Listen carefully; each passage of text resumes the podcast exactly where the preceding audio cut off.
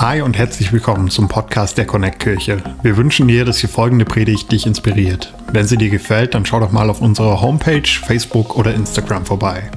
Wir würden uns riesig freuen, dich auch mal live in unseren Gottesdiensten zu haben und mit dir zu connecten. Unsere Gottesdienste finden jeden Sonntag um 10 Uhr und um 11.30 Uhr in der Michaeliskirche Erfurt statt. Mehr Infos zu unseren Gottesdiensten findest du auf erfurt.connectkirche.de. Egal wo du gerade bist, wir hoffen, dass diese Predigt zu dir spricht und dich einen großen Schritt in deinem Leben weiterbringt. Viel Spaß beim Zuhören. Hey, wunderschönen guten Morgen. So gut, dass du heute hier bist. Ähm, auch an alle, die noch hinten sind. Wir finden noch mal einen Platz für dich, werden noch ein paar Stühle nachstellen. Es ist so stark zu sehen, dass Kirche voll ist. Ich weiß noch, als ich damals meinen Freunden erzählt habe, dass ich Kirche gründen möchte und sie mir dann gesagt haben, das ist nicht relevant genug, da wird keiner kommen und das heute zu erleben. Auch nochmal ein Danke ans Gastgeberteam. Ähm, lass noch mal ein paar Stühle rauspacken. Genau. Ähm, so gut, dass ihr alle mit am Start seid. Wir sind ja in der Predigtserie, ähm, näher als je zuvor, wie Alex schon gesagt hat. Und die geht auch länger als zuvor, äh, was Alex nicht gesagt hat, aber ich nehme es mir einfach mal so raus, weil wir was ganz anderes machen. Weil was wir machen werden ist, dass wir Vers für Vers durch das Matthäus-Evangelium gehen, um dort Jesus ganz neu zu erleben. Keine Angst, es gibt auch immer wieder Unterbrechungen, so wie nächste Woche. Da haben wir Mental Health Sunday, wo wir eine Psychologin mit am Start haben und einen Seelsorger, wie man durch so eine Zeit wie jetzt Corona kommt. Aber wir wollen trotzdem immer wieder zurückkehren und gemeinsam durch dieses Evangelium gehen. Und wir haben letzte Woche schon erlebt, dass ein Stammbaum etwas mit deinem und meinem Leben zu tun haben kann. Ähm, heute wollen wir uns einen Teil anschauen, ab Vers 18 bis 25. Ähm, wo ich vorher nicht gedacht hätte, dass ich darüber predigen werde, ähm, weil ich kenne diesen Text. Vielleicht kennst du ihn auch und ich kenne ihn von Weihnachten. Ähm, Alex hat ihn auch an Weihnachten gepredigt. Aber das ist das Schöne, wenn wir anfangen, Vers für Vers durch Dinge durchzugehen, dann erleben wir Dinge, wo wir manchmal keine Zeit für haben oder die wir schnell überlesen. Und ich möchte mit dir eigentlich so ein bisschen um das Drumherum heute sprechen. Weil in dem Text gibt es zwei große Themen. Das eine ist dass der Retter der Welt geboren wird. Und danke Alex für die geniale Predigt im Dezember dazu. Aber das drumherum geht um einen außergewöhnlichen Mann, der so gewöhnlich ist und dennoch in seinem gewöhnlichen Handeln Gott mit ihm Außergewöhnliches tut. Und ich würde sagen, wir lesen einfach den Text gemeinsam. Ich habe ihn dir hier auf meinem kleinen Screen mitgebracht. Auch nochmal danke ans Production-Team, die immer all die verrückten Dinge möglich machen. Das ist ja der Hammer. Also, genau. Ich lese einfach vor, du kannst mit, mit reingehen. Das ist das erste Evangelium im Neuen Testament, das erste Buch sozusagen, im zweiten Teil der Bibel. Im, wir sind immer noch in Kapitel 1. Wir hoffen, dass wir es heute verlassen werden. Wer weiß das schon? Ähm, betet für mich. Ich brauche immer ewig, aber ist okay. Wie Alex schon gesagt hat, alles wird vertieft. Aber gut, lass uns reinsteigen. Ab, ab Vers 18, Kapitel 1. Zur Geburt von Jesus kam es so. Seine Mutter Maria war mit Josef verlobt. Sie hatten noch nicht miteinander geschlafen. Ganz schön private hier. Okay. Da stellte sich heraus, dass Maria schwanger war aus dem Heiligen Geist. Ich weiß nicht, ob irgendein Familienvater das schon mal gehört hat von seiner Frau, aber okay, wir gehen weiter. Ihr Mann Josef lebte nach Gottes Willen, aber er wollte Maria nicht öffentlich der Schande preisgeben. Deshalb wollte er sich von ihr trennen, ohne Aufsehen zu erregen. Während er noch darüber nachdachte, da erschien ihm im Traum ein Engel des Herrn und sagte, Josef, du Nachkomme Davids, fürchte dich nicht, Maria als deine Frau zu dir zu nehmen. Denn das Kind, das sie erwartet, ist aus dem Heiligen Geist. Sie wird einen Sohn zur Welt bringen. Dem sollst du den Namen Jesus geben, denn er wird sein Volk retten. Er befreit es von aller Schuld. Das alles geschah, damit in Erfüllung ging, was der Herr durch den Propheten gesagt hatte. Ihr werdet sehen, die Jungfrau wird schwanger werden und einen Sohn zur Welt bringen. Dann werden sie den, dem werden sie den Namen Immanuel geben. Das heißt, Gott ist mit uns. Josef wachte auf und tat, was ihm der Engel des Herrn befohlen hatte. Er nahm seine Frau zu sich, aber er schlief nicht mit Maria, bis sie ihren Sohn zur Welt brachte und er gab ihm den Namen Jesus. Okay, das ist der Text, über den wir heute sprechen wollen. Ähm, in der Mitte steht diese Prophezeiung, die sich erfüllt, dass eine Jungfrau schwanger wird und den Retter der Welt, Gott selbst wird Mensch dadurch, zur Welt bringt und er dich und mich von all unserer Schuld befreit. Immanuel, Gott ist mit uns. Weil er uns von Schuld befreit, können, kann Gott wieder mit uns sein und wir, der Mensch, mit Gott. Mega Predigt, alles nicht, worüber ich heute reden werde, weil dazu kannst du dir einfach die Predigt von Alex anhören. So, ich möchte über das Thema davor reden. Die, dieses große Problem, äh, was wir ganz schnell überlesen, diese komplizierte Situation. Ich möchte nämlich mit dir lesen, was vor der Prophezeiung, der Erfüllung der Prophezeiung passiert ist und was danach passiert ist. Weil diese Prophezeiung wird von einem Mann ummantelt, der so anders ist. Ein Mann, ähm, wie ich finde, der immer viel zu kurz kommt, weil er steht hinter einer starken Frau, aber, was gut ist, ähm, aber ich glaube, er darf heute neben sie treten. Nämlich das Lukas-Evangelium, das, was wir an Weihnachten ganz oft vorlesen, das redet aus der Perspektive von Maria. Matthäus aber möchte uns die ganze Geburt aus dem Blickwinkel von Josef vorstellen. Und Maria kommentiert das ganze Ding. Josef, er spricht kein Wort. Absoluter Mann. Nein. Aber wir hören von seinem Handeln, aber wir hören nichts von seinen Worten. Er war ein Mann der Tat, kann man sozusagen. Ähm, es ist, hat sich so ein bisschen angefühlt, wie wenn ich früher die ersten drei Gruppentreffen in einer Kleingruppe, mit, mit Männerkleingruppe, hier ein, Geheimnis an alle Frauen. Es wird irgendwann entstehen also echte Freundschaften. Man spricht auch von Bromance. Aber die ersten drei Wochen, wenn du darüber, allein die Frage, wie geht es dir? Und diese Runde ist in einer Minute abgehakt, wo meine Frau manchmal erzählt, ja, wenn wir über unsere Gefühle reden, dann ist manchmal die Zeit vorbei, dann kommen wir gar nicht mehr zur Bibel. Und wenn ich so an Männerrunden manchmal denke, vor allem die ersten drei Treffen, da ist dieses Thema, wie es uns geht, nach einer Minute abgehakt. Ja, Josef, also an jeden Mann, du bist in guter Gesellschaft, wir sollten es lernen, über unsere Gefühle zu reden, aber Josef scheinbar äh, war auch nicht dafür bekannt, der, ein Mann der vielen Worte zu sein. Aber Josef ähm, ist für was anderes bekannt, nämlich für das, was er tut. Und darüber möchte ich heute mit dir sprechen. Weil ich glaube, wir überlesen das alles so ganz schnell. Hier folgendes, ganz am Anfang, zur Geburt von Jesus Christus kam es so. Das klingt so richtig schön. Und dann, seine Mutter war mit Josef verlobt. Okay? Sie hatten noch nicht miteinander geschlafen.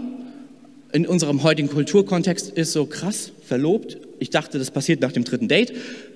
Schwierig. Und dann heißt es, da stellte sich heraus, dass Maria schwanger war. Und wir kriegen noch mitgeteilt aus dem Heiligen Geist. Hierzu ganz kurz eine Nebenbemerkung. Wir werden heute nicht darüber reden, ob es eine Jungfrauengeburt gab. Ich glaube das auf jeden Fall. Ähm, sondern dafür haben wir eine komplette Predigt demnächst. Wir haben extra einen ähm, Doktor der Theologie, der mit uns darüber reden wird, ist die Jungfrauengeburt und die Auferstehung wirklich passiert. So viel dazu, um das abzuhaken. Aber ich möchte was sagen. Wir glauben als Christen an den Heiligen Geist, der am Anfang in den ersten drei Versen wirkt und durch den die ganze Welt und die Erde geworden ist. Hast du dir mal angeschaut, wie kompliziert du und ich und einzigartig wir gemacht sind? Das ist durch den Heiligen Geist geworden. Wenn ich glaube, er kann Himmel und Erde machen, wie wahrscheinlich ist es dann, dass er auch eine Frau schwanger machen kann ohne Sex? Also nur mal so, wenn er den Sex erfunden hat. Aber egal, wir wollen uns gar nicht darin verlieren, sondern wir wollen weitergehen, über dieses Problem reden, schwanger. Josef wusste noch nicht diesen Zusatz aus dem Heiligen Geist, sondern was Josef wusste ist, ich habe sie nicht angefasst. Wir hatten keinen Drei-Date-Rule, sondern wir hatten eine, wir nehmen die ganze Sache ernst, bis zur Hochzeit-Rule. Aber scheinbar Maria hat sich nicht daran gehalten. Und es kommt echt was in ihm auf, weil das ist ein Problem, weil er ist ein Mann, über den wir lesen, der beschrieben wird hier, die neue Übersetzung, hier die Basisbibel macht es so wunderschön die hat uns schon erklärt, lebte nach Gottes Willen, Josef. In anderen Übersetzungen äh, kriegt er einen Titel, er ist ein Gerechter, haben nicht viele bekommen, ähm, sondern eher nur Jesus und so, ein paar andere Leute. Und er ist mitten auf einmal mitten in so einem richtigen Dilemma. Er will nach Gottes Willen leben. Er will das Ganze sauber veranstalten. Er hat alles vorbereitet für diese Ehe. Und jetzt hat er eine Frau, die scheinbar mit jemand anders geschlafen hat. So, weil, ich weiß nicht, wenn auf einmal deine Frau einen Bauch bekommen würde und du weißt, wir haben das Schlafzimmer noch nicht zusammen gesehen. Ich glaube nicht, dass unsere erste logische Schlussfolgerung ist zu sagen, ah ja, stimmt, der Heilige Geist war da. Sondern wahrscheinlich denken wir, irgendjemand anders war zu Besuch da in dem Schlafzimmer, wo ich noch nicht mal da war. So, und es war richtig schwierig in der Zeit, weil das hatte Folgen. Das hatte Folgen, ähm, dass diese Ehe weil diese Verlobung, das ist nicht so eine lockerlose Sache wie bei uns heute. Also wir verloben uns mal, dann, dann lösen wir Verlobungen und dann ist man wieder mit jemand anders verlobt. Das war damals nicht so, weil mit der Verlobung war der Ehevertrag besiegelt. Man hat nur noch ein Jahr gewartet, um alles gut vorzubereiten. Also sie waren verheiratet. Das Einzige, was Josef hier aus dieser Lage rausbringt, ist eine Ehescheidung.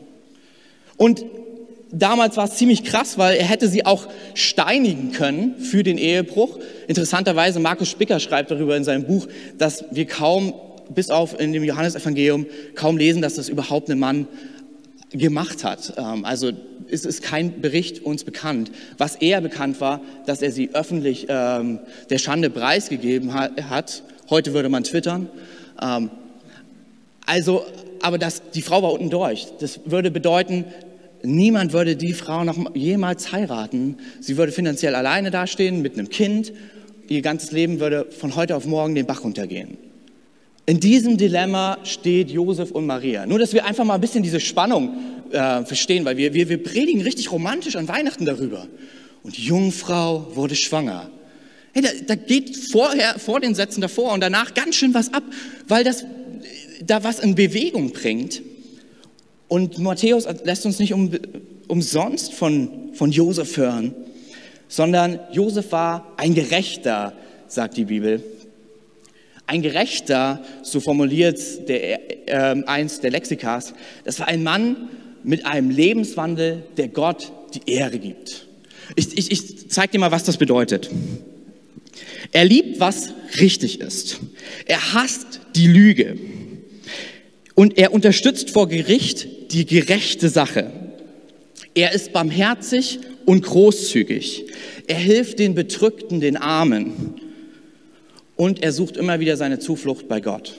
Das ist ein Gerechter laut der Bibel. Und diesen Titel bekommt Josef. Ich würde es heute anders formulieren. Josef war ein absoluter Ehrenmann. Und das ist auch heute mein Titel der Predigt. Josef der Ehrenmann. Wie führe ich ein ehrbares Leben? Ich glaube, warum Matthäus diesen Josef uns mit reinnimmt, ist, dass er uns helfen will, durch Josef zu verstehen, wie ich ein Leben leben kann, eine Lebensweise leben kann, die nach Gottes Willen ist und Gott die Ehre gibt, die das Richtige tut. Und ich weiß nicht, wie es dir geht, aber ich möchte gern mit meinem Leben Gottes Willen leben. Ich möchte Gott die Ehre geben. Ich möchte ihm gefallen. Und falls du auch da bist, dann lass uns zusammen dort reingehen. Es geht nämlich hier darum, wie werden du und ich Ehrenmänner und Ehrenfrauen für Gott. Und es gibt ein paar Sachen, die wir sehen in dem Text. Und zwar das erste ist, ein Ehrenmann und eine Ehrenfrau, wenn du mitschreibst, die macht sich die Dinge nicht einfach oder er macht sich nicht einfach. Nämlich, hier steht, während er noch nachdachte. Und dann, holy moly, da erschien der Engel des Herrn. Während er dann noch nachdachte, das ist echt ein bisschen dürftig übersetzt. Ähm, andere sagen, und er war sich seiner Sache entschlossen oder er, er dachte ernsthaft darüber nach. Hey, äh, diesen Mann hat Tag und Nacht die, die Nächte geraubt, die Gedanken geraubt. Er hat darüber förmlich gekrübelt. Er hat gerungen, so würde ich es bezeichnen, mit dem Willen Gottes für sein Leben. Ich glaube, Ehrenmänner und Ehrenfrauen nehmen sich die Dinge nicht einfach, sondern sie ringen mit ihrem Leben und ihrer Lebensweise um den Willen Gottes. Sie schauen, wie kann ich den Willen Gottes in meinem Leben leben. In jedem Bereich meines Lebens reflektieren sie ihr Leben und ihr Handeln an zwei Dingen. Und das erste Ding ist Gottes Wille. By the way, ist immer ein bisschen schwer, das zu tun, wenn du den Willen nicht kennst. Spoiler, wir haben eine Bibel, mit der, wenn wir die lesen, wir mehr und mehr lernen, wer Gott ist. Und dann werden wir auch mehr und mehr verstehen, was Gottes Wille ist. Weil sonst gibt es diese mystischen Gebete. Die kenne ich. Ich habe darüber gebetet und ich glaube, Gott ist damit einverstanden. Und ich denke mir, Gott verspricht sich nicht. Also wenn in der Bibel eine, Ding, eine Sache sagt, dann wird er nicht heute sagen, ja, aber dem Thorsten, dem erzähle ich das ganz anders. Weil mein Wille, der ist erbiegbar. So nein, ich glaube, du und ich, wir müssen anfangen zu lernen. Und ich nehme mich da voll mit rein. Diese Predigt ist für uns alle. Also die betrifft mein Leben sowas von. Deswegen sagt es auch Alex. Ich war begeistert. Ich war herausgefordert die letzten Wochen beim Schreiben der Predigt. Weil es mich betrifft. Weil es dich betrifft. Ich glaube, wir nehmen manchmal die Sache viel zu leicht auf, also auf die leichte Schulter. Wir, wir verdrängen das eher. Nicht bös gemeint oder böswillig, aber wir leben unser Leben und es läuft sehr, sehr schnell. Und ich glaube, vieles, was wir tun, würden, ich würde nicht sagen, oh, jedes Mal reflektiere ich das an dem Willen Gottes. Aber wenn ich auf Josef schaue, ist es vielleicht was, was wir heute mitnehmen können. Wir können anfangen zu ringen. Was soll ich tun? Was ist Gottes Wille? Ey, in dieser Sache, diese Frau gilt Ehebruch und anstatt der Standard, wirklich was die meisten Männer gemacht haben, zehrt sie raus mitten in den Marktplatz und verurteilt sie. Was ist, tun wir, wenn wir verletzt werden? Instagram an und erstmal schön drüber posten. Telefon raus und Leute äh, erstmal an FaceTime und sagen, weißt du, was der und der für mich getan hat?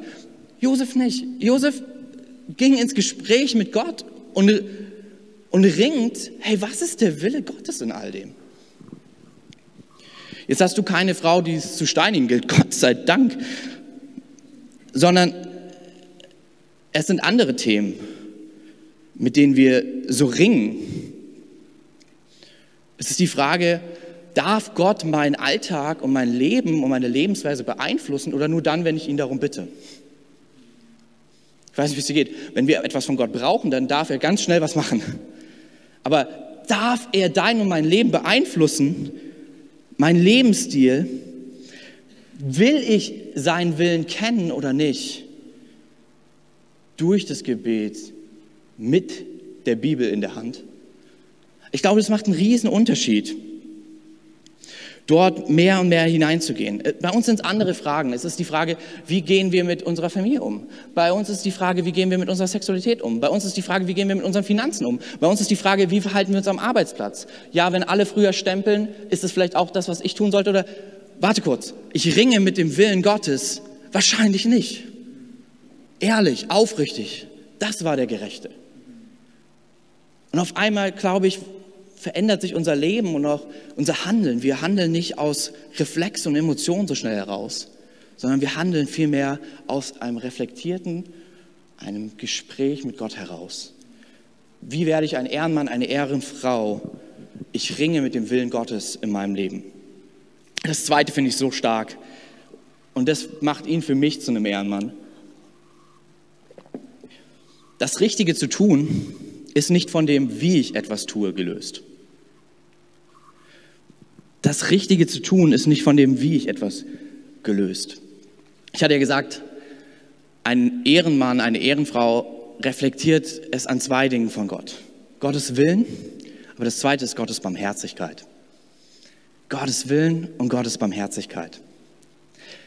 Die, die kulturelle Norm wäre gewesen, diese Frau so fertig zu machen, wie er nur kann. By the way, wenn heute Leute fremdgehen, ist das oft, was auch passiert. Er nicht. Er hat überlegt, wie kann ich mich ohne Aufsehen zu erregen vielleicht trennen? Vielleicht geht das irgendwie. Wie kann ich gucken, dass Maria auch danach noch irgendwie weiterleben kann? Wie, wie kann ich dafür sorgen, dass sie nicht der öffentlichen Schande preisgegeben wird? Hey, sie ist immer noch von Gott geschaffen, von Gott geliebt. Klar, sie hat einen Fehler gemacht, aber ich will sie doch nicht bloßstellen. Ich habe mich doch für diese Frau entschieden. Ich liebe sie. Wie kann ich ihr da das Schlechteste wünschen? Ich kann es nicht vereinbaren mit meinem Leben. Aber meine Entscheidung, dass ich ein Leben mit dem Willen Gottes führen möchte, darf keine negative Auswirkung auf ihr Leben und ihr weiteres Leben haben. Dafür liebt Gott sie viel zu sehr. Ich glaube, was wir von einem Ehrenmann wie Josef lernen, es geht darum, das Richtige zu tun in voller Barmherzigkeit. Ja, Alex ist begeistert. Das andere nennt die Bibel übrigens Religiosität. Das ist das Einzige, wogegen Jesus so hart wie er nur kann dagegen aufsteht. Jesus ist immer sehr freundlich und kind. Aber wenn es um Religiosität geht, wird er ziemlich laut. Und ich finde es so stark, wie Josef das Problem aus beiden Seiten sieht. Hey man, Maria war wahrscheinlich zwischen 12 und 14 Jahre alt. Da ist ein Teenager-Mama mit einem Kind. Klar, in seinem Blick denkt er, sie hat safe einen Fehler gemacht. Aber ich kann sie doch jetzt nicht irgendwie ihr ganzes Leben versauen für eine falsche Entscheidung, die sie getroffen hat. Und er fängt an zu gucken, wie kann ich das Richtige tun, aber dabei auf das, wie ich es tue, weiterhin achten. Und das ist eine, ich, ich würde es folgendermaßen formulieren, wenn du mitschreibst. Wir brauchen Klarheit, die erklärt wird. Wir dürfen klar sein, den Willen Gottes zu leben, aber er sollte auch geklärt sein für die Menschen, die das mit betrifft, unser Umfeld. Wir sollten in Klarheit Gott hineinnehmen in jeden unserer Bereiche, aber den Menschen um uns herum auch erklären, warum. Sonst gibt es nur einen, einen Modus, der auffällt. Ich bin richtig, du bist falsch. Ich mach's richtig, du bist blöd. Ich mach's richtig, du bist ein Sünder. Ich mach's richtig, weil ich bin ein Mann oder eine Frau Gottes und du, du bist so weit von Gott entfernt. Das ist nicht, wie, wie Jesus unterwegs war. Er hat bei den Sündern gegessen. Aber dennoch hat er ganz klar gemacht, was sein Wille ist und was nicht. Also wie direkt, du sitzt mit deinen Freunden zusammen und jemand sagt, warum hängst du mit Abschaum rum? Und er sagt, ja übrigens, die Kranken brauchen einen Arzt, nicht die Gesunden. Also er hat gerade seine Freunde als krank bezeichnet. Klarheit, die erklärt wird. Wie kommunizieren wir die Dinge?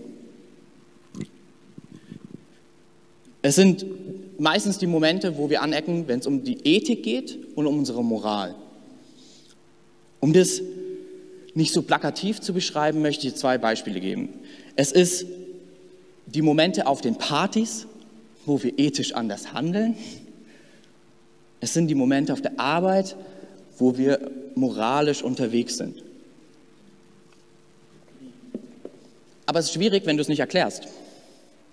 Wenn du auf der Party bist und alle lassen sich volllaufen, bis sie alles vollreiern, und du einfach nur sagst, ja, ihr seid dumm und falsch und das will Gott nicht, ich bin nicht so, ich trinke gar keinen Alkohol. Nein, sagt übrigens Gott nicht. Also, Timotheus kriegt die Anordnung, ein bisschen Wein würde dir helfen. Petrus sagt, diese Männer sind doch nicht verrückt, sie sind nicht betrunken, denn es ist noch nicht Abend. Aber egal. Aber ich glaube, es ist der Umgang mit Dingen. Aber was ziemlich stark ist und was ich immer wieder erlebt habe, wenn ich mit Freunden zusammen bin und sie merken, hm, Kevin strickt nicht über die Stränge. Hm, beim Kiffen ist er auch nicht dabei. Hm, seiner Frau ist er auch noch treu und über seine Freunde redet er nicht schlecht. Es kommt ein Gespräch auf. Klarheit wird dich immer eine Erklärung bringen, aber Erklärung wird immer näher zu Gottes Herz führen. Es ist die Frage nur, wie wir sie formulieren. Wenn unser Gott und sein Wille unser Handeln nicht beeinflussen kann, dann frage ich mich, wie sehr er wirklich an unserem Leben involviert ist. Aber wenn unser Gott in unserem Handeln beeinflussen darf, dann werden Menschen ins Fragen kommen. Dann werden Menschen Sachen hören wie, hey, ich trinke nicht, weil ich möchte die beste Version meiner selbst sein. Ich habe ein gewisses Limit. Ich weiß, was ich aushalte und da gehe ich nicht rüber hinaus. Dann ist er, äh, bist du an der Arbeit und alle bescheißen beim Einzarieren. Das kenne ich nur zu gut damals aus der Fabrik. Und du bist der Einzige, der es richtig macht. Religiös wäre die anderen zu verpfeifen. Nach Gottes Willen leben wäre zu erklären, warum. Das nennt die Bibel übrigens stehlen. Du stiehlst deinem Arbeitnehmer in dem Moment die Zeit. Nicht tausend lange Kaffee- und Zigarettenpausen zu machen, sondern zu sagen, hey, ich, ich gucke, ich möchte auch meinen Arbeitgeber ehren, weil auch er ist von Gott gemacht. Aber in dem Moment, wo wir es erklären, wird Klarheit ein Schlüssel. Das sehe ich bei, bei, die, bei diesem Josef, der echt guckt. Hey, ich habe das mal zusammen recherchiert, was das bedeutet, dass er sie nicht bloßstellen wollte. Folgendes ist damit gemeint. Es gab zwei Arten und Weisen, eine Frau zu ähm, entlassen und eine dritte, die nie angewendet wurde, gefühlt. Also es ist mit dem Steinigen. Das wurde nicht angewendet. Dumme Idee. Zweite war öffentlich bloßstellen, absolute Renner. Dritte war eine nicht öffentliche Scheidung. Heißt, du hattest zwei Zeugen, die du bewusst ausgesucht hast, wo du wusstest, die können ihr Schneebildchen halten. Die Frau und der Mann waren da und in diesem Moment wurde geschieden. Das war, was Josef anstrebte für seine, äh, für seine Maria. Und wahrscheinlich war er gewillt, sogar das Dorf zu verlassen, weil es wird geredet, wenn nur 500 Leute da wohnen. Ich kenne das, ich komme aus einem Dorf und jeder wusste Bescheid, wo du bist. Zu spät nach Hause kommen war keine Option, weil die Oma vom Nachbarfenster, sie war die beste Überwachungskamera für meine Mutter. Und in so einem Set ist Josef und Maria. Und er sagt, wahrscheinlich gehe ich sogar. Dann wissen es die zwei, die nichts sagen werden, sie und ich und Gott. Und sie kann ihr Leben weiterleben. Vielleicht kann sie sogar den, mit dem sie fremdgegangen ist, auch noch mit ihm eine, eine Familie aufbauen. Gott sei Dank war es nicht so. Gott sei Dank schreitete der Engel ein und sagte, hey, nee, hier erfüllt sich gerade der Wille Gottes auf eine ganz andere Art und Weise. Aber es sind die zwei Dinge, die wir auf jeden Fall schon mal mitnehmen können. Wir ringen um den Willen Gottes, aber wir vergessen nicht das, wie wir darin handeln.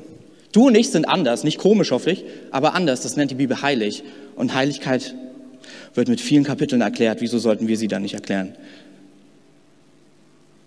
Das dritte ist Gehorsam. Kommt übrigens von dem Wort, ähm, im Griechischen von dem Wort von jemandem hören und es tun. Krasse Aktion. Das ist wie darüber nachdenken und reden, nur halt krasser, weil man es macht. Das dritte, was wir von einem Ehrenmann wie Josef lernen können für dein in meinem Leben ist, Gottes Willen hören und ihn auch zu tun. Das ist, was er sich für dich und für mich wünscht. Wir hören ihn nicht reden, aber dreimal spricht der Engel Gottes, dreimal kommt der Wille Gottes zu ihm und jedes Mal passiert dasselbe. Josef wachte auf und tat, was der Engel des Herrn befohlen hatte. Das ist so ein Satz, den überliest du schnell, aber ich finde es krass. Gott spricht und anstatt dann noch lang zu evaluieren, sich noch verschiedene Meinungen einzuholen und dann zu überlegen, ich könnte das ja wirklich machen, Josef macht es halt einfach. Josef spricht kein einziges Wort, aber seine Taten sprechen umso lauter. Hey, die Bibel zeigt, dass Gott gar nicht so sehr an deinem Verhalten im Ringen interessiert ist. An deinen Zweifeln, an den Dingen, die du da währenddessen durchmachst. Für ihn ist das alles okay. Das sehen wir bei den ganzen Männern und Frauen, die gerecht gesprochen werden. Aber für ihn ist das Ergebnis, unser Verhalten, unsere Tat entscheidend. Wir können viel darüber sprechen, aber wie verrückt wäre es, wenn wir eine Kirche sind, die vom Willen Gottes hört und ihn tut. Verrückt, was da alles passieren könnte. Hey, ich weiß nicht, wie es dir geht, aber wie oft rede ich darüber, den Willen Gottes zu tun? Ich persönlich. Und wie oft tue ich ihn eigentlich? Kennt ihr diesen Satz? Ich, ich falle immer sehr oft in diese Falle. Etwas passiert bei uns, im Büro vor allen Dingen, wenn es um Unordnung geht, weil ich so ein kleiner, Sie lachen schon alle, ich mag es gerne ordentlich. Okay, und dann gibt es diesen Satz von mir, in dem ich falle, wir müssten mal. Und in dem Moment, wenn wir es müssten, macht es halt keiner. Wie wäre es, wenn wir es einfach tun? Wenn ich es tue? Das vierte ist, und das wird jetzt ein bisschen tough, Gott mehr vertrauen als der kulturellen Norm. Die kulturelle Norm wäre es, sie absolut bloßzustellen. Josef nimmt es auf sich. Er weiß, es ist richtig, mit ihr zusammen zu sein, weil Gott es gesagt hat. Er, er weiß, es ist richtig, Gott darin zu vertrauen. Er weiß, es ist richtig. Er, sie werden äh, bewusst an einer Volkszählung teilnehmen. Ich möchte hier deine Illusion ein bisschen zerstören, leider weil es ein Fluchtplan ist, wie sie das Kind länger woanders aufwachsen lassen können, dass wenn sie zurückkommt, keiner mehr merkt, wenn man nachzählt, dass es schon vorher da war, bevor sie geheiratet haben. Er macht all diese Dinge nicht um etwas zu vertuschen, nicht um etwas, weil er Angst hat, klare Kante zu zeigen, sondern um den Willen Gottes zu tun. Er vertraut Gott mehr als der kulturellen Norm. Und ich möchte mit dir reinschauen zum Schluss, was ist Gottes kulturelle, äh, was ist Gottes Wille für deine und meine Beziehung, für deine und meine Sexualität?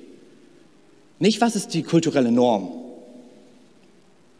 sondern vielmehr, was wünscht sich Gott für dich und für mich, weil er hat den besten Plan für uns. Keine Gebote, sondern wenn ich mir Josef beobachte, ist es eher, er will ein ehrbares Leben führen für Gott, weil er weiß, das, was Gott für ihn hat, ist immer besser als das, was um ihn herum passiert. Und ich bitte dich, okay, wir müssen einen Deal eingehen. Wir nehmen zwei Vorwürfe weg, okay? Ähm, der erste Vorwurf ist, die Kirche ist veraltet, wenn es um die Sexualität geht und die hat immer nur, ähm, ist immer falsch und sie macht sehr viel Missbrauch. Wir reden nicht über die Kirche heute, wir reden über Gott und seinen Willen. Vielleicht, vielleicht könnte sein, dass wir heute entdecken, dass er vielleicht doch gute Ideen hat, die zeitunabhängig sind für deine und für meine Beziehung. Andere Seite, an alle Christen. Wir werden jetzt sachlich. Wir werden nicht konfrontativ. Das sagt aber die Bibel. Nein, nein, wir gucken uns das an. Weil, weißt du, was ich glaube? Oft bei der kulturellen Norm, wir gehen entweder total mit und man merkt nicht, dass wir anders sind, weil wir das Ergebnis uns gar nicht anschauen von der Norm, in der wir leben, von dem, was die Kultur gibt. Und auf der anderen Seite ist es aber auch genau das Gegenteil. Wir, wir hören es uns gar nicht an und verurteilen einfach nur Menschen. Lasst uns gemeinsam gleich zusammen einfach mal reinschauen und gucken. Das wird den Rahmen sprengen. Deswegen haben wir Gott sei Dank eine Predigt über das Hohelied, äh, eine Predigtserie im Oktober. Ich habe so Bock drauf. Mit Katharina zusammen. Aber ich dachte, wen kann ich besser neutral fragen, mal zu checken, was die kulturelle Norm und ihre Frucht, ihr Ergebnis ist, als ein Theologiestudent, der sein Vikariat gerade bei mir macht und der frisch eine Beziehung angefangen hat. Also wenn er nicht interessiert ist, rauszufinden, was der Wille Gottes ist für sein Leben, ähm, dann weiß ich es auch nicht. Deswegen würde ich sagen, lasst uns Hannes einen kräftigen Applaus geben und er wird uns ganz neutral mit reinnehmen. Da, danke dir, Hannes. Er wird uns ganz neutral mit reinnehmen. Was macht man heute aktuell? Und was ist aber auch das Ergebnis davon? Und danach möchte ich dir vier Wahrheiten nochmal zeigen, schnell und ausführlich, von Josef, ähm, vielleicht für deine und meine Sexualität. Ist das ein Deal? Also ich, wir machen das nur, wenn wir alle zusammen im Boot sind. Sitzen wir, also wenn, ja, Ralle ist mit dabei. Okay, gut. Dann würde ich sagen, Hannes, viel Spaß.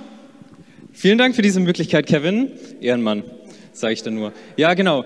Ich habe mich in letzter Zeit sehr viel mit dem Thema Beziehung und Sexualität auseinandergesetzt und ich finde es cool, dass wir in der Kirche auch darüber sprechen können. Einerseits interessant für mich, weil ich eben erst eine Beziehung angefangen habe und ich möchte für mich das so gut es geht leben. Auf der anderen Seite bekomme ich als angehender Pastor unglaublich viele harte Fragen zu diesem so komplexen Thema. Sind wir mal ehrlich, es ist ein schweres Thema und deswegen möchte ich keine billigen Antworten haben, sondern ich möchte gut recherchieren und gute Antworten auf diese harten Fragen haben. Man muss nicht weit gucken, um herauszufinden, wie heute Sexualität gelebt wird. Wir nutzen Tinder, Social Media, Partys und alles Mögliche, um möglichst viele Leute aufzureißen. Und alles in der Welt sagt uns, um cool zu sein, hab so viel verschiedene Geschlechtspartner wie möglich, hab so viel Sex wie möglich, hab so viel Spaß wie möglich. Das ist, wie es heutzutage aussieht. Und im Grunde trennen wir alles, was uns ausmacht, was, uns auch Person ausmacht, trennen wir von unserem Körper. Und wir sagen, ich kann doch mit meinem Körper machen, was ich will ich habe doch nur Spaß und es hat gar nichts mit mir, mit meinem eigentlichen Sein, mit meinen Emotionen zu tun. Das ist hier das auf der linken Seite, was wir heute tun. Wir trennen das Persönliche von allem Körperlichen. Und wenn wir in die Bibel schauen, haben wir vielmehr das hier auf der rechten Seite. Die Bibel lehrt uns Körper, Geist und Seele. Es ist alles eins. Es ist unzertrennlich. Aber ist das nicht eine altmodische Art zu denken? Ist es nicht so, dass ich mit meinem Körper einfach nur machen kann, was ich möchte? Einfach nur Spaß haben? Interessant fand ich, dass dieser linke Gedanke, diese Trennung von Körper und Seele, dass es gar nicht so ein neuer Gedanke ist, wie wir denken. Das hat sich nicht erst die letzten 50 bis 100 Jahre entwickelt, sondern der Gedanke geht schon auf Platon zurück, dem griechischen Philosophen. Vor über 2000 Jahren wurde schon genau das hier auf der linken Seite gelehrt, dass Körper was komplett anderes ist wie dein Geist und dein Sein und dass man einfach nur sexuell zügellos sein kann und Spaß haben kann. Der Gedanke ist also gar nicht so neu. Und wir müssen auch nicht weit schauen, um zu sehen, was so die Früchte, was die Folgen dessen sind. Wir haben eine unglaublich hohe Scheidungsrate heutzutage. Wir haben so viel kaputte Familien, verletzte Beziehungen. Es ist einfach so viel Schmerz von Beziehungen, von Trennung da, so viel Einsamkeit in Menschen da und Abhängigkeiten. Aber trotzdem ist es wichtig zu fragen, ist diese biblische Art und Weise, das zu sehen, ist es nicht komplett veraltet und sind wir nicht viel moderner und leben heute die linke Seite. Ich habe mal wissenschaftlich ein bisschen recherchiert, nicht nur in die Bibel geschaut, sondern auch, was Wissenschaft dazu sagt. Und die Frage ist spannend, kann ich nicht nur mit meinem Körper einfach nur Spaß haben? Es ist doch nur mein Körper. Ganz spannend, was die Wissenschaft sagt. Bei intimen körperlichen Kontakten werden unglaublich verschiedene Hormone in unserem Körper, in unserem Gehirn ausgeschüttet, die dafür sorgen, dass wir eine unglaublich hohe Bindung zu unserem Gegenüber, vor allem beim Geschlechtsverkehr, aufbauen. Unsere Körper sind dafür gemacht, mit einer Person eins zu werden, nicht nur körperlich, sondern auch seelisch. Es ist immer noch viel tiefer, was passiert. Und das sind ganz viele unterschiedliche Hormone, vor allem Oxytocin, das ausgeschüttet wird beim Geschlechtsverkehr, vor allem bei Frauen, ist interessanterweise das gleiche Hormon, das ausgeschüttet wird bei einer Geburt und auch beim Stillen, was eine Mutter so sehr an ihr Kind bindet. Genau das gleiche bindet dich beim Geschlechtsverkehr an deinen Partner. Bei Männern ist es eher das Vasopressin, heißt das Hormon, was eine ganz ähnliche Funktion hat und auch Dopamin. All das sorgt dafür, dass wir nicht nur körperlich, sondern auch seelisch an unser Gegenüber gebunden werden. Jetzt sagst du vielleicht, okay, da kann ich ja mitgehen, aber die Bibel ist so altmodisch, sie sagt, ich soll bis zur Ehe warten mit Sex. Ist das nicht veraltet? Haben die das damals nicht nur gesagt, weil die noch keine Verhütungsmittel hatten, dass nicht alle sofort Babys hatten oder Geschlechtskrankheiten? Auch hier ist spannend, was die Wissenschaft sagt. Es ist ganz deutlich zu erkennen, dass man sich verletzlich macht. Wenn du dich körperlich und seelisch nackt machst, dann wirst du immer verwundbar. Unsere Körper helfen zwar uns an unserem Partner anzupassen, aber es ist ein Raum, in dem so viel Verletzlichkeit da ist. Und deswegen muss es in einem geschützten Rahmen stattfinden. Und im besten Schutzraum bietet einfach eine Ehe. Auch zur Trennung gibt es wissenschaftliche Erkenntnisse, die zeigen, je intensiver dein Kontakt mit einem Partner war, desto stärker ist deine hormonelle Bindung. Und bei einer Trennung, desto schmerzhafter wird es sein. Es können oft auch Entzugserscheinungen stattfinden. Man kann abhängig von Sex werden, dass wenn du dann den Entzug hast, dass wirklich Entzugserscheinungen hast und dann schützen sich viele gleich in die nächste Be Beziehung. Selbst bei einer Trennung, wenn man es so nennen kann, nach einem One-Night-Stand oder bei Gelegenheitssex, selbst danach wirst du negative Folgen erleben. Und vielleicht sagt man jetzt, okay, ist Ehe dann nicht einfach überhaupt ein veraltetes Konzept? Warum machen wir überhaupt noch Ehe? Wir können auch in die Tierwelt gucken sind Menschen nicht so ähnlich wie Tiere und 97 Prozent aller Tierarten leben tatsächlich polygam, also haben verschiedene Geschlechtspartner. Was spricht denn dafür? Eben diese hormonelle Bindung, die wir im Gehirn aufbauen, unsere Rezeptoren, die so ausgelegt sind, ist anders als bei Tieren. Tiere haben nicht diese Trennungsschmerzen, wie wir sie als Menschen erleben, wenn wir intime Beziehungen hatten. Und die Monogamie bei uns Menschen, also wenn wir lebenslang einen Partner haben, die haben so viele gute Nebenwirkungen. Zum Beispiel diese tiefe Intimität, die wir leben, das Gefühl von Liebe, das Gefühl von Nähe.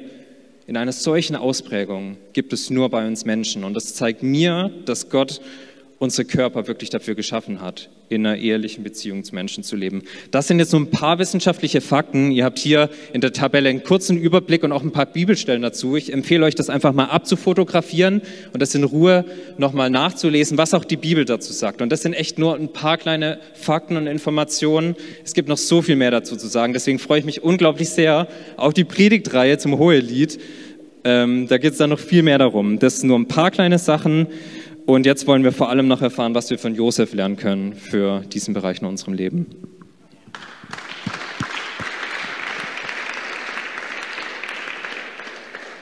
Hey, danke dir, Hannes, richtig gut. Er ist abgefahren, er hat mir was gezeigt. Es gibt eine Maus, die gibt es äh, in zwei verschiedenen Formen. Die eine ist poly, äh, also polygam, die andere ist monogam.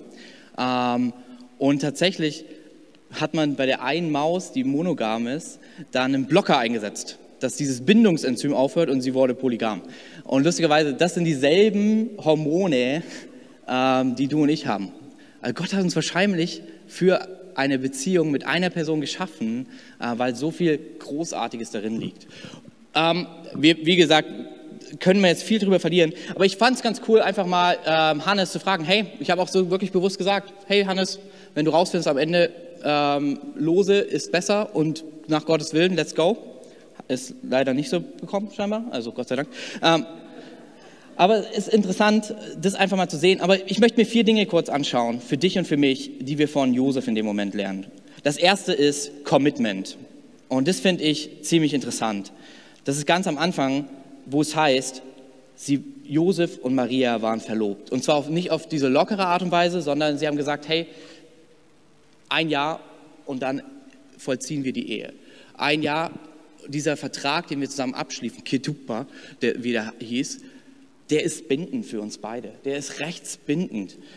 Und ich glaube, dir und mir, wenn wir sehen, dass ähm, auch Sexualität, Beziehung in eine feste Bindung gehören, hey, wie viel mehr wäre es wichtig, dass wir Beziehungen eingehen, nicht mit dem, ja, mal schauen.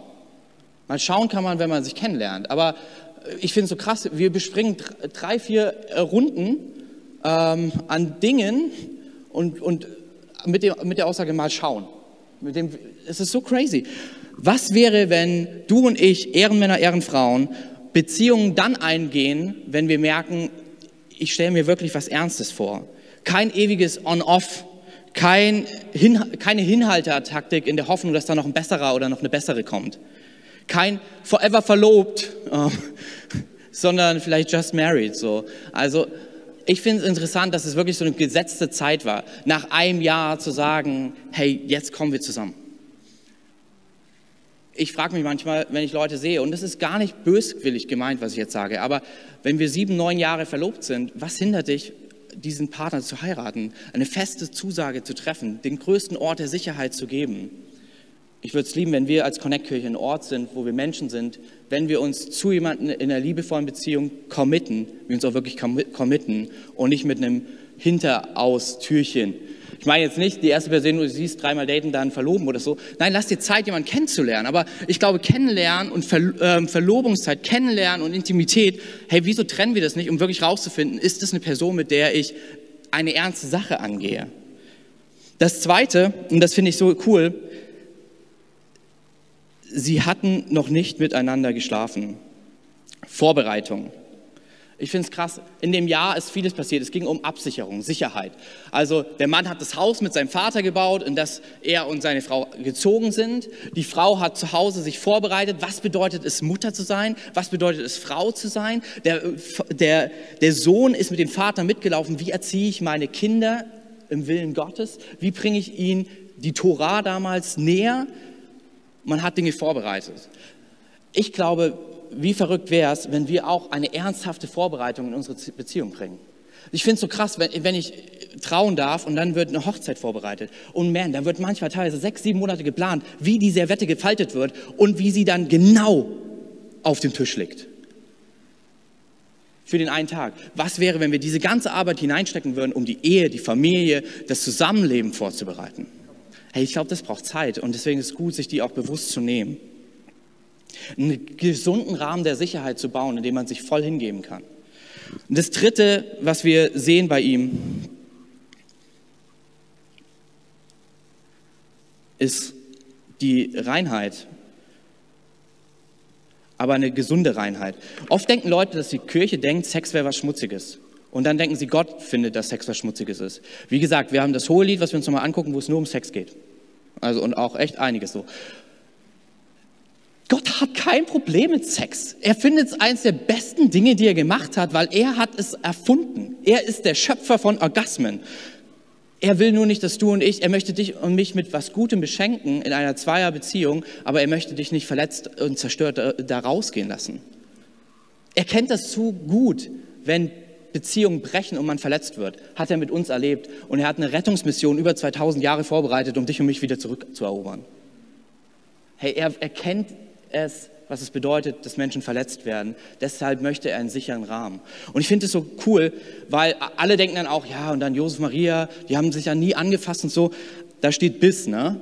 Und in Matthäus 13 erfahren wir, dass er mindestens sechs Geschwister hatte. Also bei denen ging es ab ab die Post, aber an einem sicheren Rahmen, wo sie keine Angst hatten, sich hinzugeben, weil sie keine Angst hatten, dass irgendjemand schon seine Exit-Strategie plant. Ich glaube, Reinheit heißt nicht langweilig. Ich glaube, Reinheit heißt ein sicherer Rahmen. Ein sicherer Rahmen, in dem alles möglich ist, wenn es keinen erniedrigt und man mit, miteinander darüber redet. Hier geht es nicht nur um Blümchensex, sondern es geht um das, was beide wollen, aber in einem sicheren Rahmen, wo keiner Angst haben muss, morgen liege ich alleine in diesem Bett. Das ist Reinheit. Das vierte und letzte, das habe ich im ersten Blick nicht so gesehen. und er gab ihm den Namen Jesus. Ich glaube, das vierte, wenn es um Gottes Willen für deine Beziehung und Sexualität geht, ist Verantwortung. Verantwortung. Damals, wenn der Mann dem Kind den Namen gegeben hat, war das, das offiziell, die offizielle Aussage, das ist mein Kind. Ich bezahle für, ich bin da, ich bete für, ich sorge für, ich kümmere mich um die Mutter und um, um das Kind. Ich bin da. Hey, ich wünsche mir eine Kirche mit Männern und Frauen, die Verantwortung übernehmen. Die sagen, ich bin da. Es ist dasselbe sozusagen, wenn, da, wenn man heutzutage ein Kind adoptiert und es deinen Nachnamen trägt. Das war dieselbe Kraft, wenn der Vater damals sein Kind benannt hat. Ich mag mir gar nicht ausmalen, wie schwer das für Josef war, in diesem Vertrauen, dass Gott die Wahrheit spricht, zu sagen, ich benenne es, damit es mein Kind ist. Ich benenne es, by the way, ansonsten wäre auch übrigens seine Erfüllung nicht äh, gegeben, dass er der Sohn Davids ist. Weil ohne diese Adoption wäre es nichts gewesen. Nein, aber es war viel mehr als eine Adoption. Es war ein, es ist jetzt mein Kind. Ich habe die Verantwortung dafür. Hey, wie verrückt, wenn wir und ich spreche das zu uns allen Männern. Ich wünsche mir eine Kirche mit Männern, die Ehrenmänner sind wie Josef, die Verantwortung nehmen für ihr Handeln. Es ist so leicht, Sex zu haben. Es ist aber so ein starkes Ding, zu sagen, ich übernehme auch die Verantwortung bei allem, was dabei rauskommt. Es ist so leicht zu lieben. Aber es ist so kraftvoll und stark, dazu seine Verantwortung zu übernehmen. Das ist, was Gott macht. Er schafft uns, wir wenden uns ab, wir rennen weg. Er, er sagt, ich bezahle den Preis, ich übernehme die Verantwortung, ich gehe hinterher. Es geht hier nicht um irgendwas Altmodisches, das ist mir ganz wichtig. Es geht nicht darum, Frauen runterzubuttern. Nein, nein, ich glaube, in unserer heutigen Gesellschaft, wir haben ein Problem. Wir haben außergewöhnlich starke, ehrenvolle Frauen und das ist der Hammer. Aber neben ihnen stehen keine starken Männer mehr, die Verantwortung übernehmen.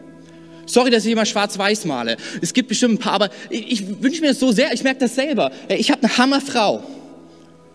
Sie hat einen Hammermann, der Verantwortung nimmt, äh, äh, übernimmt, an ihrer Seite verdient. Ich glaube, die Frauen dieser Kirche haben einen Ehrenmann verdient. Nicht weniger als das. Jemanden, der Verantwortung übernimmt. Absolut krasse Aktion. In Amerika gab es eine Studie, warum Kinder ihren Glauben das erste Mal hinterfragt haben. Und unter den Top 3 war, weil der Vater sonntags in die Kirche geht und montags was anderes lebt. Gleichzeitig gab es eine andere Studie, was ich richtig krass finde, was, welche Person die beeinflussendste Frau, äh, Persönlichkeit war im Leben von Menschen. Und ganz viele Leute haben gesagt, meine Mutter. Weil ich gesehen habe, wie sie ihre Bibel liest, weil ich gesehen habe, wie sie betet. Ich glaube manchmal an uns alle Männer. Leb nicht von dem Glauben deiner Frau. Fang an, dein eigenes Glaubensleben zu bauen. Das bedeutet, Verantwortung zu übernehmen. Wie genial wäre es, ich meine das gar nicht böse, aber wie genial wäre es, wenn du und ich die Person sind, die dein Kind sieht, die die Bibel in der Hand hat. Wie genial wäre es, wenn du der Mann bist, den deine Kinder sehen, der betet, wenn die Welt tobt. Oh man, ich glaube, das wird dein, deine Kids mehr prägen als alles andere. Und ich glaube, ich bin zutiefst davon überzeugt, dass Jesus dich und mich zu so einem Mann machen möchte. Dass Gott dich und mich, Mann und Frau, zu solchen Ehrenmännern und Ehrenfrauen machen möchte. Und ich möchte zu allen Frauen reden. Hey, falls du länger wartest und die Person, die du an der, und du denkst langsam schon, ja, da mache ich halt Abstriche. Es muss nicht alles passen. Hey, du hast nichts weniger verdient als so einen ehrenvollen Mann wie Josef weil du bist die Tochter des Schöpfers, der, Univers der das Universum, den Himmel und die Erde gemacht hat. Du hast nicht weniger als das verdient.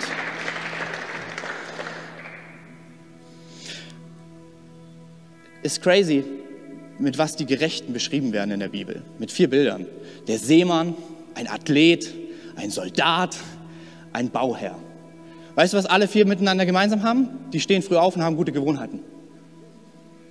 Glaube, Verantwortung zu übernehmen heißt genau das, da zu sein. Nicht der zu sein, der die ganze Zeit vor der Konsole sitzt, nicht der zu sein, der die ganze Zeit am Handy ist, sondern präsent zu sein, im Raum zu sein, deine Familie wahrzunehmen, deine Frau wahrzunehmen, deinen Mann wahrzunehmen. Es geht an uns alle. Ich glaube, das ist, was sich Gott für dich und für mich wünscht. Ich glaube, das wird eine Sache sein, die wird sehr klar sein für Menschen um uns herum, wo wir sehr viel erklären können.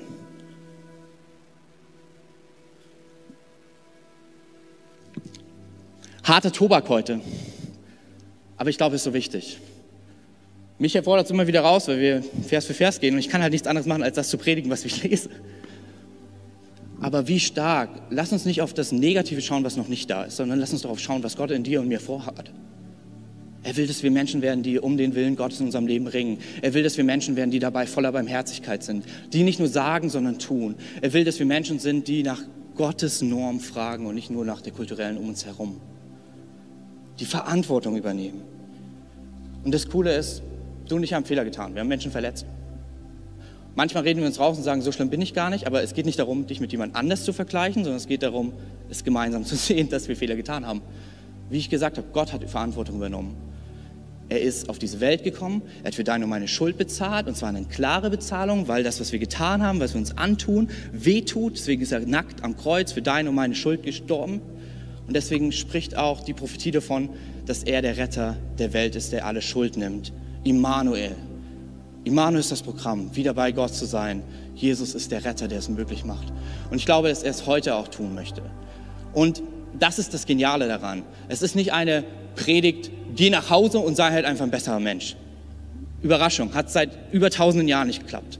Sondern es geht darum zu sagen, geh nach Hause und bete, Jesus, komm in mein Leben und verändere mich. Ich möchte dieser Ehrenmann sein. Du hast damals Josef die Kraft gegeben, du warst sein, sein Engel, der ihm im Traum erschienen ist sei auch bei mir. Ich will ein ganz kurzes Gebet beten, um es Josef gleich zu machen und dich mit einschließen. Nicht viele Worte, sondern tun. Jesus, ich bete für alle Männer und Frauen hier im Raum. Hilf du uns, ein Ehrenmann und eine Ehrenfrau zu sein. Nimm du alle Schuld, die passiert ist, wo wir andere verletzt haben, dich verletzt haben. Wir nehmen dieses Geschenk an und verändere du uns. Du bist der das Wollen und Vollbringen schenkt. Und ich danke dir, dass diese Kirche eine Kirche sein wird, voller Ehrenmänner und Ehrenfrauen. Amen. Hey, und vielleicht bist du heute hier und du kennst diesen Jesus gar nicht. Und dann, by the way, wir predigen nicht immer so. Manchmal schon. Aber nichtsdestotrotz ist es dieser Gott, wenn er einer jungen Frau ein Baby geben kann, hey, wie viel mehr will er, nur um dir zu begegnen, wie viel mehr will er dir heute begegnen? Wie viel mehr will er eine persönliche Beziehung zu dir? Und wenn du diese ewige Freundschaft noch nicht hast, dann lade ich dich einfach kurz ein. Wir wollen alle gemeinsam unsere Augen schließen. Keiner schaut nach rechts oder links. Ist ein persönlicher Moment. Und wenn du diese ewige Freundschaft mit Jesus noch nicht hast, auch im Livestream, ich werde von drei runterzählen, du kannst dich einfach kurz melden, damit wir wissen, mit wem wir beten dürfen, damit Jesus Teil deines Lebens wird.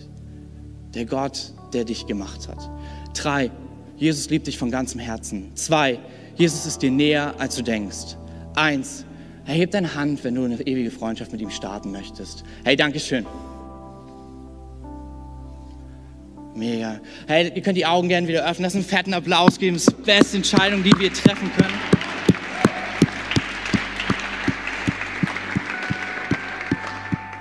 Und warum stehen wir nicht einfach kurz gemeinsam auf? Und auch wenn du im Livestream dabei bist und du hast gerade für dich gesagt, ich treffe diese Entscheidung. Wir werden dich als ganze Kirchenfamilie unterstützen. Wir wollen gemeinsam beten und du kannst einfach nachbeten. Ich bete vor und du machst es mit dem Gebet fest. Jesus, Jesus, ich komme heute zu dir und ich nehme dein Geschenk an. Die ewige Freundschaft mit dir. Das Erleben Immanuel. Gott ist mit mir. Jesus, ich glaube, dass du für meine Schuld gestorben bist. Dass du am dritten Tag den Tod überwunden hast und auferstanden bist. Ich glaube, dass durch deine Auferstehung diese Freundschaft möglich ist. Ab heute bin ich dein Kind. Du mein Gott. Zeig mir deinen Willen. Hilf du mir, ein ehrbares Leben zu leben. Ich weiß mich von dir geliebt, von dir geschaffen, von dir gerufen. Danke, Jesus. Amen. Wenn du mehr über Jesus erfahren willst oder deine Geschichte mit uns teilen möchtest, dann schreib uns gerne auf Facebook, Instagram oder eine E-Mail an info@connectkirche.de. Du bist begeistert von der Connect Kirche und möchtest unsere Arbeit unterstützen? Dann findest du auf unserer Homepage weitere Details, wie du das tun kannst. Falls du nicht aus Erfurt und Umgebung kommst, aber dennoch aktiv verfolgst, was wir als Kirche tun, möchten wir dir zuallererst Danke sagen, dass du auf diese Art Teil von dem bist, was hier in Thüringen geschieht. Gleichzeitig wollen wir aber sicherstellen, dass du vor Ort eine Kirchenfamilie hast. Wir sind der festen Überzeugung, dass es keinen Ersatz dafür gibt, eine Kirche vor Ort zu haben, in der du connected bist und Beziehungen pflegen kannst, die dich im Glauben voranbringen. Falls du keine Kirche vor Ort haben solltest, ermutigen wir dich dazu, dir eine zu suchen. Wenn du dabei Hilfe brauchst, melde dich gern unter info@connectkirche.de. Danke fürs Zuhören und bis bald.